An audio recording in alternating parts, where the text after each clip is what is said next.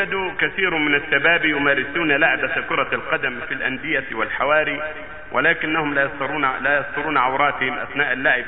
نرجو من سماحتكم توجيه كلمة إلى هؤلاء الشباب. ستر عوراتهم والتقيد بالشريعة الإسلامية. جزاكم الله خيرا. الواجب على الشباب وغير الشباب ستر العورات والحذر من إبدائها لا في الكرة ولا في غير الكرة والعورة ما بين السرة إلى الركبة في حق الرجل. والمرأة كلها عورة عند الرجل الأجنبي. أما فيما بينها وبين النساء مثل الرجل ما فوق السرة وتحت الركبة ليس من عورة بالنسبة إلى المرأة مع المرأة. فالواجب على الرجال والنساء ستر العورات.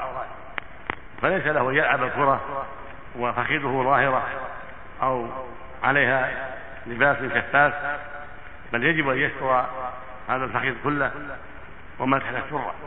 وإذا كان طويلا ينزل عن الركبة كان أكمل وأسلم. فينبغي بل الواجب أن يعتنى بهذا الأمر وأن لا تكون أيضا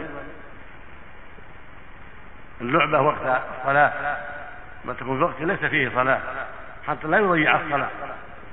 فهذا في لعب الكرة وغيرها. إذا كان اللعب يفضي إلى ترك الصلاة أو إلى إفشاء بداء العورات حرم. فيجب أن تكون أن تكون أوقات اللعب اللعب أن تكون في أوقات سليمة بعيدة عن الشغل عن الصلاة. وكل لعب يفضي إلى ترك الصلاة أو إلى تعاطي ما حرم الله فإنه يحرم بذلك. نسأل الله السلامة.